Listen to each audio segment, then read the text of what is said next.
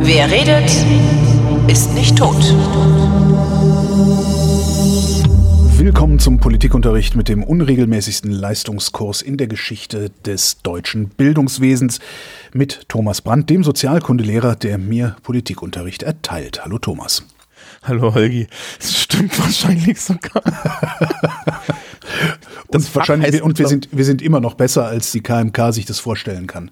Nee, von deren Seite fällt ja kein Unterricht aus. Stimmt. Das ist ja so und so. Das, das, ist, das ist ja so und so so eine Sache, ne? Da hast du irgendwie Fridays for Future. Ja, also fernbleiben dürft ihr nicht. Und mhm. dann, ich glaube, es war in Brandenburg, wo die geantwortet haben mit, können wir mal aufrechnen, wie viele Stunden wir verpassen, wenn wir Freitag nicht in die Schule kommen und wie viel Unterricht wir, wir nicht haben, weil ihr keine Leute habt? Und dann war Ruhe. Ja. Naja, das also Problem das ist, ist, halt, dass so. der, das ist ja kumulativ. Also der Freitag kommt dann ja noch da oben drauf und das ist dann der Tropfen, der das fast mhm. zum Überlaufen ja, bringt. Genau. So sieht es nämlich aus. Ne? Als Lehrer weiß man sowas, Thomas. Mhm. Ah nee, du bist ja Lehrer. Nee. Als Lehrer ja. muss man sowas wissen, Thomas. Mhm. Äh, sagen wir es sagen mal so. Die Frage der Arbeitsbelastung der Schülerschaft ist eine sehr akute, die wir hier jetzt nicht diskutieren. das weil wird ja auch zu nichts, weil wir nicht die KMK sind. Wenn, dann muss das da diskutiert werden und selbst mhm. die weigern sich. Warum sollten wir das dann machen? Kommen wir zum eigentlichen Thema dieser Sendung. John Locke. John Locke. Wobei, da sind wir eigentlich wieder beim Thema Freiheit. Freiheit. Ja, yeah. John Locke gilt als so ein bisschen dann der Urvater des Liberalismus. Aha. Und wir gucken uns heute an, warum. Ja, weil es geht da um seine Two Treatises on Government, die zwei Abhandlungen über die Regierung. Und wir sind ja jetzt, wir haben ja beim letzten Mal Hobbes gehabt, ne? Mhm. die erste große Vertragstheorie, das ist jetzt die zweite große Vertragstheorie. Ja. Die Baut er auf Hobbes auf oder kommt der aus dem Nichts? Ein dezidiertes Jein. Okay. Also die Idee dieses Vertrags ist da irgendwie schon in der Welt. Es gibt aber eklatante Unterschiede. Also können wir mal kurz wiederholen. Bei Hobbes geht es darum, eine humanistische Begründung für eine Staatsgründung zu machen, also das mal unabhängig zu machen vom Gottesgnadentum. Das spielt hier auch wieder eine Rolle. Und bei Hobbes ist das Argument, es gibt einen Naturzustand, in diesem Naturzustand kann ich niemandem gegenseitig trauen und deswegen machen alle miteinander einen Vertrag, der eine dritte Institution einsetzt, um die, ja, die unabhängig ist, den Leviathan, der dann für uns das Gemeinwesen regelt. Mhm. Ja, so. Locke ist jetzt ein bisschen anders gelagert, aber so ein bisschen derselbe Hintergrund. Wir sind am, im, im späten 17., frühen 18. Jahrhundert, 1680 rum. Und hier findet in Großbritannien die Glorious Revolution statt. Glorious Revolution ist James II. wird abgesetzt, ich glaube mit Hilfe von einem Messer ja, und ersetzt gegen William äh, of Orange, also William von Oranje. Und da wird unter anderem in Großbritannien einmal gegen den Absolutismus vorgegangen. Mhm. Was ich ganz interessant war jetzt bei der Lektüre der zusätzlichen Literatur, ja, war, dass man sehr lange geglaubt hat, dass diese Texte von Locke eine Rechtfertigung der Glorious Revolution seien. Mhm. Und ich guckte da so in diesen Text und dachte mir, Davon habe ich ja noch nie gehört. Und ich, ich habe über den auch Prüfungen und so weiter gemacht. Das ist so eines meiner, meiner Steckenpferde gewesen im Studium. Ja. Und es stellt sich raus, ja, weil man in den 1980ern und 90ern festgestellt hat, dass das nicht gewesen sein kann, weil diese Texte hat er vorher geschrieben. Allerdings haben, hat dieser Text, also diese zwei Abhandlungen über die Regierung, durchaus den Sinn, einen Absolutismus, also einen absolutistischen Herrscher von vornherein wegzuargumentieren. Das heißt, es, er war einfach nur mitten im Zeitgeist. Nö, er war ein Revoluzer. Aber also er, er gehörte zu einer, es gab so zwei Gruppen in Großbritannien. Die Tories, die haben ja. wir ja bis heute. Und die Whigs, mhm. die haben wir nicht mehr. Whig mit WH. Perücke. Die Whigs sind, mhm. weiß ich gar nicht, es wird glaube ich nicht mit H am Ende geschrieben. Echt? Das, das, kommt irgendwo ja. anders her und ich weiß okay. nicht mehr, woher es kommt. Aber ja, also die, die Tories und die Whigs und die Whigs, Locke war ein Whig. Die Tories waren übrigens James II. treu, dem Stuart-König, mhm. den man dann ja abgesägt hat, weil er katholisch wurde. Und seitdem gibt es diese Regel, dass auf dem englischen Thron nur noch Protestanten sitzen dürfen. nach der Glorious Revolution. Okay. Und Locke schreibt diese zwei Treatises on Government so ein bisschen im Auftrag, eine philosophisch-theoretische Rechtfertigung gegen den Absolutismus und für ein politisches Widerstandsrecht gegen einen absolutistischen Herrscher zu formulieren. Also war es doch eine Rechtfertigung für die Glorious Revolution. Nee, es war die Vorbereitung dafür. Okay, ja, okay. Also es ist nicht ex ja, post, okay, sondern okay, ex ja, jetzt verstehe ich, was du meinst. Okay, ja, ja, ja. Mhm. Ja, also seine, er macht im Endeffekt mal das, das philosophische Argument, warum man dann gegen absolutistische Herrscher als Bevölkerung ein Widerstandsrecht hat. Und das macht er vorne her als Vorbereitung. Wir haben den Text aber erst im Nachhinein bekommen. Aha. Aber die Textkritik und die, die Analyse, die dann stattgefunden hat, ist, dass er den Text vorher geschrieben hat und ihm war das Argument so wichtig, dass er es im Nachhinein noch veröffentlicht hat. Die Bezeichnung Whig wurde ursprünglich beleidigend von den politischen Gegnern gebraucht und bedeutet Viehtreiber, auf Englisch Whigamore. Ah, siehst du? Siehst du? Haben wir was gelernt. Also, das weißt du, sowas weiß ich auch nicht. aus. So- ich kenne so nur die, die beiden gelernt. Gruppen. Genau.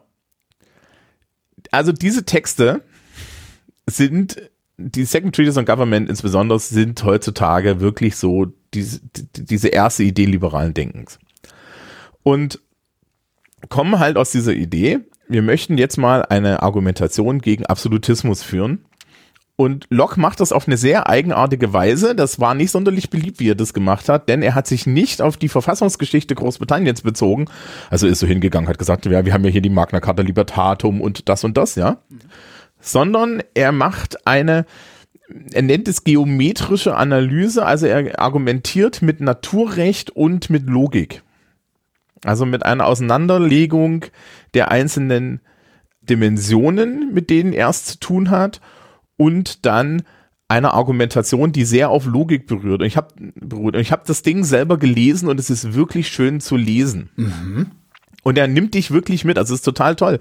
Ich kann mich noch erinnern, ich saß dann so im Leseraum der Katholischen Universität Eichstätt, ja, mit, mit diesem Büchlein in der Hand und, und du konntest dem halt Zwischendurch wirklich immer so folgen. verzückt gejuchzt. Ah!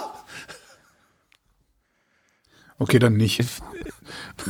Technisch gesehen, ja, praktisch bin ich nicht die Person dafür. Aber es war, es ist halt toll.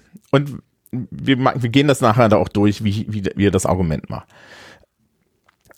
Sein, dieses Ding besteht ja aus zwei Teilen. Der erste Teil ist erstmal ein Argument gegen die vorherrschende Meinung. Und der zweite Teil ist dann das Argument, wie wir diese Gesell ja, wie wir Politik rechtfertigen und wie der Staat auszusehen hat. Und am Ende dieser Sache wirst du dann auch wissen, warum das da der Urvater des Liberalismus ist. Kommt er dann trotzdem nochmal zurück auf einen Monarchen? Also findet in seinem Weltbild eine Monarchie immer noch statt oder ist er, schließt er damit komplett ab?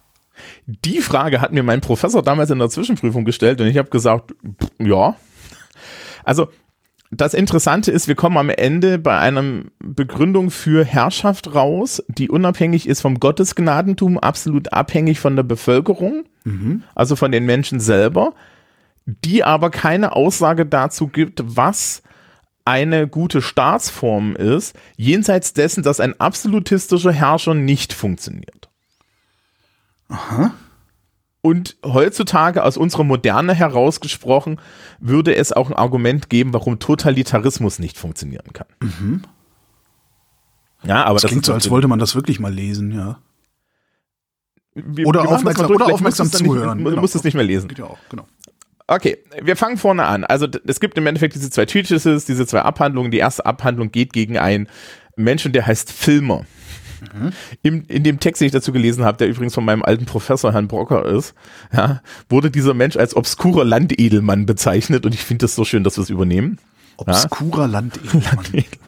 Der hat halt irgendwann mal so Texte geschrieben, mit denen er Gottes Gnadentum ja, mit Hilfe von Religion argumentieren will. Die grundlegende Argumentation da ist im Endeffekt, nur der englische König stammt direkt von Adam ab und Adam ab und ist deswegen besser als alle anderen. Das ist ja Weil genau. ich hab's euch doch gesagt. ja, das ist Okay. Genau.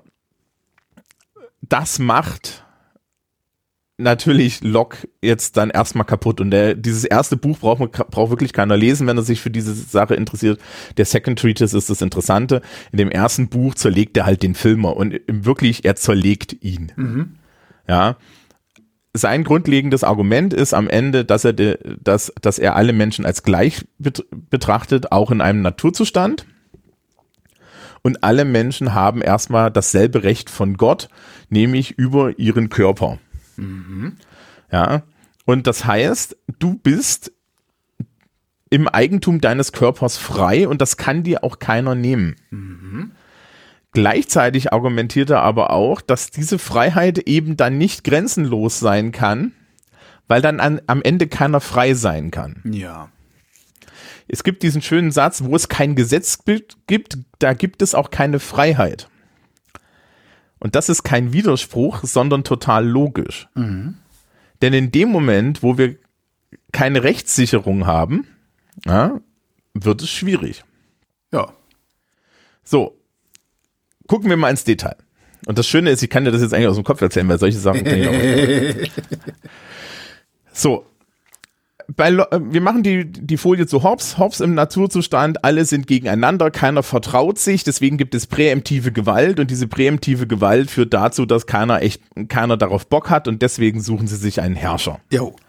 Bei Locke fangen wir an einer anderen Stelle an, nämlich bei der Freiheit des Subjektes. Das Subjekt ist frei und die Frage ist dann, wie generiert sich Eigentum?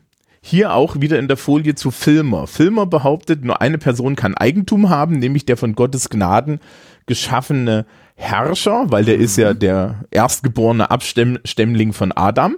Und der verteilt das dann an die, an die äh, Niederrangigeren, zum Beispiel an obskure Landedelleute. Wie ihn, richtig. Genau, ja. Und dagegen sagt jetzt Locke, nee, also sorry, Gott hat uns allen unseren Körper gegeben, er hat die Welt geschaffen und wir haben über unseren Körper Eigentum. Das, das lange Argument führte, wie gesagt, in dieser ersten Abhandlung. Ja. Das bedeutet aber auch, dass wir uns die Frage stellen, wie kriege ich denn jetzt mehr Eigentum? Und hier kommt von Locke die wichtige Argumentation.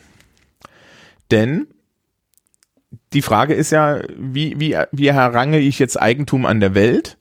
Ja, also es geht hier sehr um, um technisch gesehen geht es irgendwie um Wirtschaft, es geht aber auch nicht wirklich um Wirtschaft, sondern es geht auch um die Frage, ja, welche Macht habe ich eigentlich als einzelne Person in dieser Welt? Ja. Also ich habe. Das heißt, ihm war schon klar, ihm war schon klar, dass Geld sozusagen Macht bedeutet. Also das Eigentum ja, ja. vermutlich damals dann eben an Land auch gleichzeitig Macht bedeutet. Mehr Land, mehr Macht. Genau. Okay. Und die Frage halt, wie bin ich als Subjekt auf diese Erde? Also so die Grundidee ist, die Erde ist von Gott geschaffen, wir sind alle auf diese Erde gesetzt und im Naturzustand, was haben wir denn da? Wir haben eigentlich nur uns. Aber wir können an der Erde Eigentum erwerben, indem wir unsere Arbeit, also das, was wir mit unserem Körper machen, mhm. mit dem von Gott gegeben, der von Gott gegebenen Welt verbinden. Das ist ja fast Marx. Ja, ja, es ist, es, genau. Es ist halt nur nicht so wirklich materialistisch, weil es hinten noch so eine so eine so einen christlichen ja, klar. Vorauf hat. Aber das Schöne ist, vorher, ja. Ja, das Schöne ist auch, er dividiert jetzt den Gott gleich hinten mit raus. Ja, also der spielt jetzt keine Rolle. Wir brauchen den nur, weil der die Welt geschaffen hat. Mhm. Ja. So.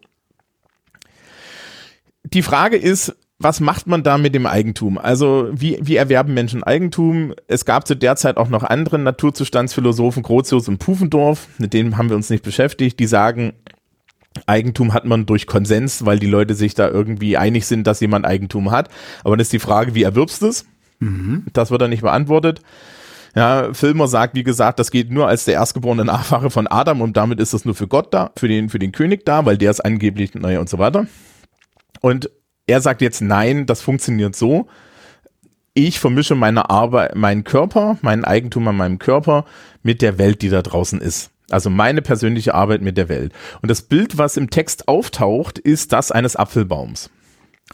Also Apfelbäume stehen ja gerne mal auf so einer Wiese rum. Streuobstwiese. Mhm. Richtig. Jetzt gehst du, Holger, auf die Streuobstwiese und kümmerst dich um den Baum. Ja, hegst den, schneidest den, mhm. gießt ihn vielleicht, ja, kuschelst ihn, keine Ahnung, ja. ab dem Moment erwirbst du nach Locke Eigentum an den Äpfeln, denn du hast ja deine Arbeit mit diesem Baum vermischt. Dieser Baum gedeiht ja wegen dir besser.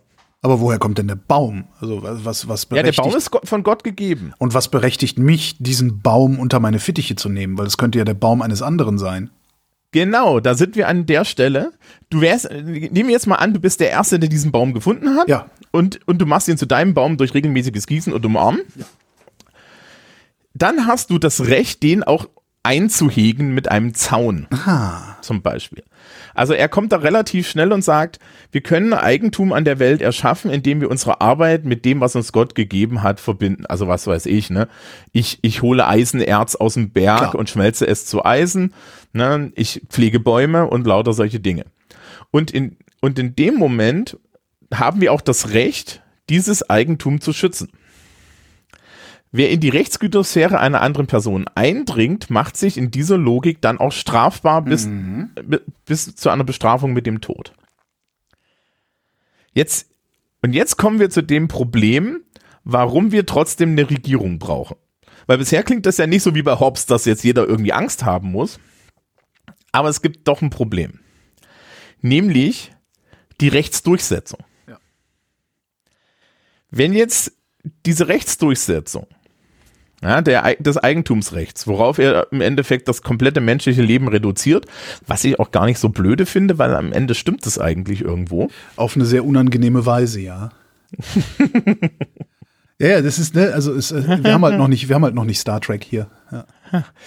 Wenn du Locke fragen würdest, würde er auch sagen, ja, Star Trek wird es auch nicht geben. Das weiß ich ja nicht. Also also ich, ne?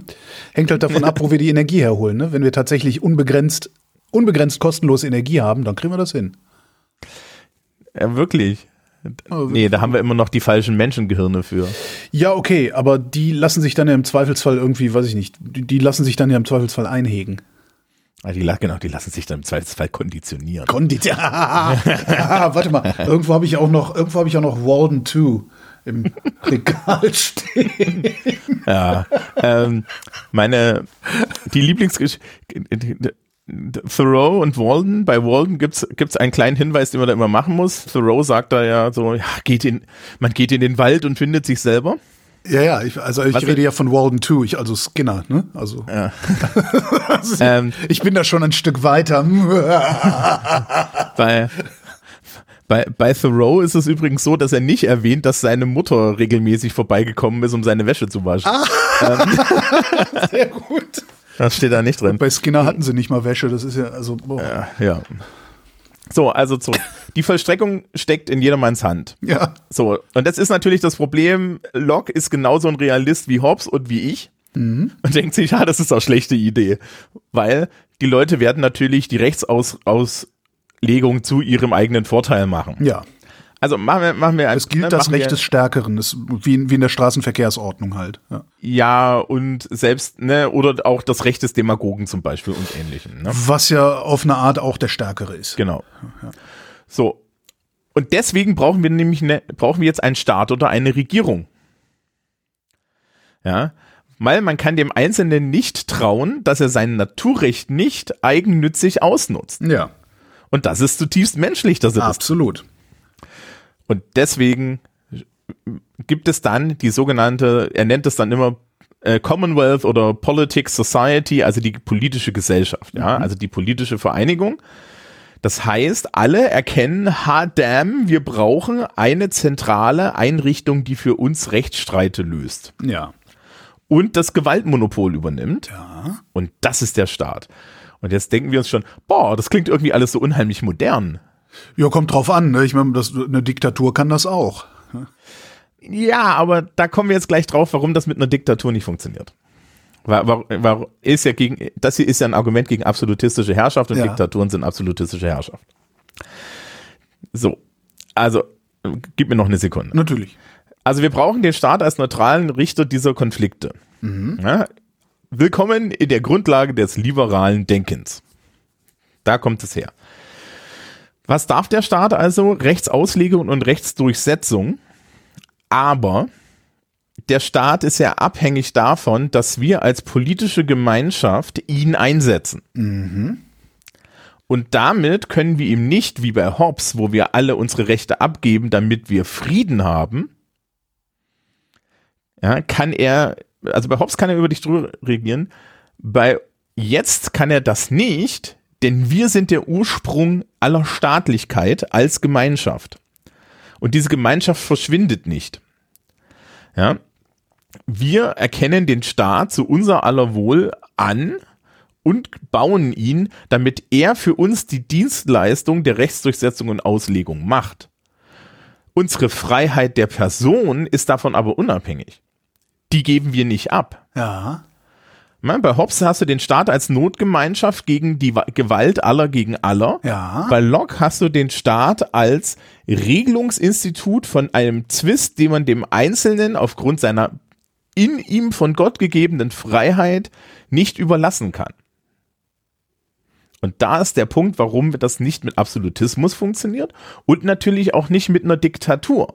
Denn ich kann mich nicht selbst versklaven. Ah, ja, okay. Ja. ja. Und das ist der Punkt gewesen, den er eigentlich machen wollte. Er hat nebenbei auch noch den Liberalismus erfunden. Also das Argument zu sagen, ich habe immer ein Widerstandsrecht, weil der Staat am Ende auch aus meiner persönlichen Freiheit, mich ihm unterzuordnen, fließt. Ja. Und jetzt können wir wie regelt er denn, also das, das heißt ja gleichzeitig auch, dass der Staat im Grunde ständig nachfragen muss, ob es noch in Ordnung ist, dass er ist. Ähm, hat, er, hat er da auch ein Prinzip von Wahlen schon angelegt in seiner Idee? Genau. Also Staatsformen sind frei wählbar bei ihm. Ja. Es gibt nur eine, die es nicht gibt, nämlich absolutistische Herrschaft. Mhm. Ja, weil die würde ja Selbstaufgabe bedeuten. Äh, alles andere ist legitim. Was er allerdings sagt, ist, dass du dich als Staatsvolk, als die begründende Gruppe immer mit Waffen gegen einen absolutistisch werdenden Herrscher wehren darfst, wenn der Mehrheit klar, wenn der Mehrheit klar ist, jetzt geht's hier zu weit. Ja, also sprich 50,0001 Prozent reichen. Gegen jeden, der es unternimmt, diese Ordnung zu beseitigen, haben alle Deutschen das Recht zum Widerstand, wenn andere Abhilfe nicht möglich ist. Genau. Mhm. Das Im Endeffekt sind das dieselben Ideen. Mhm. Ja, also die Idee hier ist schon zu sagen, wir, wir bauen hier eine Idee ein, Absolutisten abzusetzen. Ja. ja. Der Staat ist auf irgendeine Art immer von der Gemeinschaft, für die er da ist, abhängig. Das heißt aber auch, dass jetzt hier das Staatsverständnis eigentlich auf dem Kopf gedreht wird gegenüber dem, was wir bisher so in der Geschichte hatten. Funktioniert aber auch wirklich nur für Protestanten, zumindest in der Zeit, ne?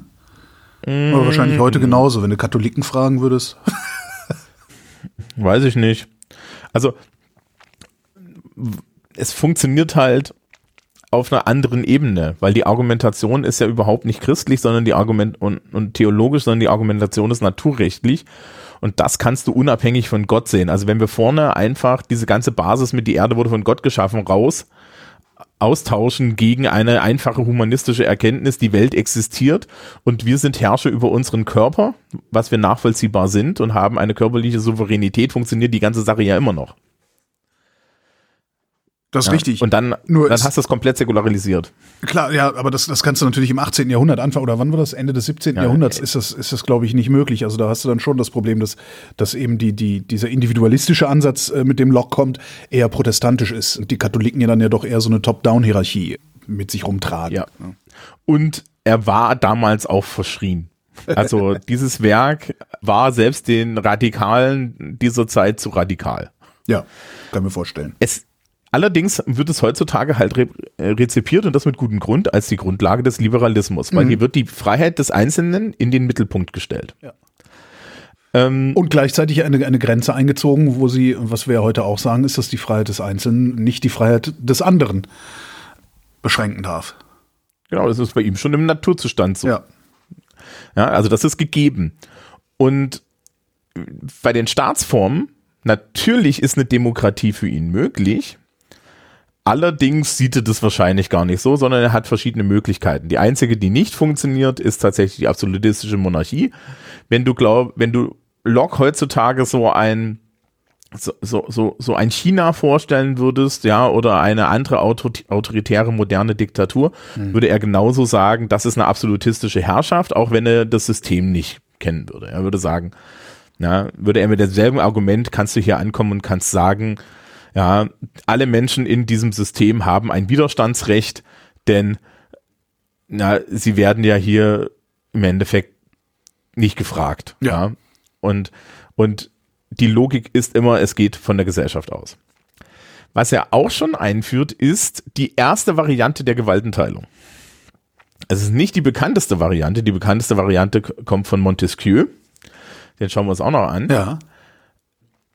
Er legt die Exekutive und die Judikative in die Hand einer einzelnen Person. Also das ist so sein Vorschlag. Er macht das gar nicht, er macht das gar nicht so explizit. Es gibt verschiedene Varianten dann. Also ja, aber er sagt im Endeffekt, also es wäre schon gut, wenn die Exekutive in den Händen von einer Person liegt, weil das ist einfach. Ja. Und das Ausführen der Gesetze in einer Person, das haben wir ja bis heute in Deutschland. Und wenn du zurückguckst in die Geschichte, finden wir das schon bei Cicero, der auch schon gesagt hat, eine Mischverfassung, die den König, die Aristokratie und die Demokratie miteinander vereint, ist eigentlich immer das Beste. Und das haben wir in Deutschland ja auch. In Deutschland sind wir im Endeffekt eine Demokratie, die sich ihre Aristokraten wählt. Ja. ja und diese Aristokraten wählen sich dann ihren König. Ja. Wir nennen das nur Bundeskanzler und Bundestag. Ja. Und alle Staatsgewalt geht vom Volke aus und du kannst das hier auf diese Vertragstheorie von Locke richtig schön drauflegen und es funktioniert. Das ist so weit gegangen, also er wurde dann ja wieder entdeckt am Ende des 18. Jahrhunderts und zwar wenn, du so Jefferson liest, amerikanische Verfassung, das ist eins zu eins abgeschrieben. Ja, ja, das ja. klingt extrem so wie das, was, was, was ich so im Laufe meines Lebens immer mal wieder über die amerikanische Verfassung gehört habe ja, oder gehört zu haben glaube. Ja, ja. Genau. Was sich halt dann zeigt, ist, dass eine reine Gewaltenteilung mit diesen Checks and Balances halt auch so seine Nachteile hat. Das ist dann die so die moderne Betrachtung der USA. Und wir machen, haben uns ja in Europa großflächig dazu entschieden, eher eine Gewaltenverschränkung zu machen. Mhm. Also eher dass, wie das zum Beispiel in Deutschland ist, ja, in Deutschland heißt ja keine Gewaltenteilung in dem Sinne, sondern alle Staatsgewalt geht vom Volke aus, nämlich wählt den Bundestag. Ja. Und dann ich habe da so eine tolle Grafik mit 2000 Pfeilen drauf. Dann kann man gucken, wie sich die Staatsgewalt über alles wirklich durchverteilt. Ja, aber es mhm. geht immer vom Bundestag aus. Das ist ganz interessant. Die Logik passt schon. Ja, der, der gleichzeitig, der, im Grunde ist der Bundestag gleichzeitig, nee, ja doch, gleichzeitig, gleichzeitig Judikative und Legislative, beziehungsweise die Judikative eine, eine, eine äh, Quatsch, gleichzeitig Legislative und Exekutive, beziehungsweise die Exekutive eine Teilmenge der Legislative dann auf Zeit. Genau. Ja, ja. ja, aber ist ja auch klar, weil die einzige echt gewählte Gruppe sind unsere Volksvertreter im Bundestag. Ja. Der Kanzler ist nur indirekt gewählt. Hm. Ja. Da gibt's auch gute Gründe für, warum das so ist. Hm. Weil halt diese Logiken hier auch sind. Ne? Bei Locke ist es noch so, er sagt halt, okay, wir bestimmen halt eine Exekutive, wir haben eine Legislative, ja, das dürfen auch gern mehrere Leute sein. Damals war es noch üblich, dass der König auch die Recht, das Recht auslegt. Mhm. Ja, Montesquieu ist dann der, der die echte Gewaltenteilung in drei Gewalten macht. Aber was halt nicht geht, ist Absolutismus. Ja, denn du kannst deine eigene Freiheit nicht aufgeben. Ja. Die ist dir von Gott gegeben und die kannst du nicht aufgeben, auch wenn du das möchtest. Ja. All, das ist übrigens, ne, Artikel 1 Grundgesetz, die ja, Würde des Menschen ist unantastbar. Genau. Wir nennen es ja. halt anders, ja. Und wenn dir der Herrscher diese Freiheit nehmen möchte, also übergriffig wird, hast du das Widerstandsrecht. Artikel 20. Und dann ist aber nicht alles kaputt, sondern der Sozialvertrag, den wir miteinander geschlossen haben, der existiert weiter. Und das ist ja das, was am Ende heutzutage passiert, wenn wir eine Wahl haben. Ja. Na, du hast heute, wenn, wenn, wenn du in Demokratien eine Wahl hast, ja, bedeutet, machen wir danach keine neue Verfassung sondern wir machen einfach weiter. Wir haben ja mit uns miteinander bestimmt, dass es einen Weg gibt, wie wir unsere Herrschenden bestimmen. Ja. Wir haben einen Sozialvertrag. Wo es sehr, sehr viele Leute gibt, die sagen, den habe ich nie unterschrieben, der gilt für mich nicht. Ähm, das ist ganz interessant. Ja, aber da ist halt auch die Sache, das ist ja alles implizit. Ja, also, und es zwingt dich ja auch niemand hier zu bleiben. Ja, naja, gut, das ist das Argument, das Locke damals auch macht. Das ist ein ja. bisschen schwieriges Argument. Wenn es dir nicht gefällt, kannst du ja rübergehen. Ja, das Problem, Problem ist, dass das woanders du den, einen anderen Sozialvertrag hast. Das ist richtig, ähm, aber prinzipiell kannst du ihn dir aussuchen. Also es ist halt, du, du wirst halt nicht ins Nichts geworfen, wenn du geboren wirst, sondern du, die Welt existiert ja schon, in die du kommst. Und wenn ja, sie nicht also gefällt, dann, ne, dann gehst du halt irgendwo anders hin, wo es anders ist, oder du versuchst das, was du davor findest, auf irgendeine Weise zu ändern. Ja, also dann musst du halt aber erstmal Teil des Sozialvertrags sein. Wenn Richtig. du den ablehnst, hast du halt ein bisschen Pech gehabt. Auf der anderen Seite muss man dann auch sagen, jetzt muss man ein strategisches Denken als Mensch, ne? Mhm. So. Mache ich mit oder mache ich mich zum Opfer?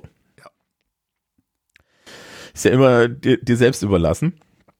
Und man fällt aber auch schon in der Theorie von Locke eben nicht in diesen Naturzustand zurück, wo man dann sagt, ich habe gar keinen König. Und das Interessante ist ja auch, wenn du dir so die Menschen anguckst, die in Deutschland gegen das aktuelle System so wettern, ja, seien es irgendwelche Reichsbürger oder sonst was, mhm. ja, die, die sehnen sich ja meistens interessanterweise auch nach einem anderen System, auf das sie dann keinen Einfluss haben. Ja. So ein bisschen ja, ja außer, außer die Anarchisten. Also die nehmen, die, den, den gestatten wir mal, dass sie über Anarchismus reden wir noch, aber Anarchie hat den ganz eigenartigen, hat die ganz eigenartige Nebenfunktion, dass Anarchien immer totalitär sind. Anarchien sind immer totalitär. Mhm. Ich bin gespannt. Also eine richtige.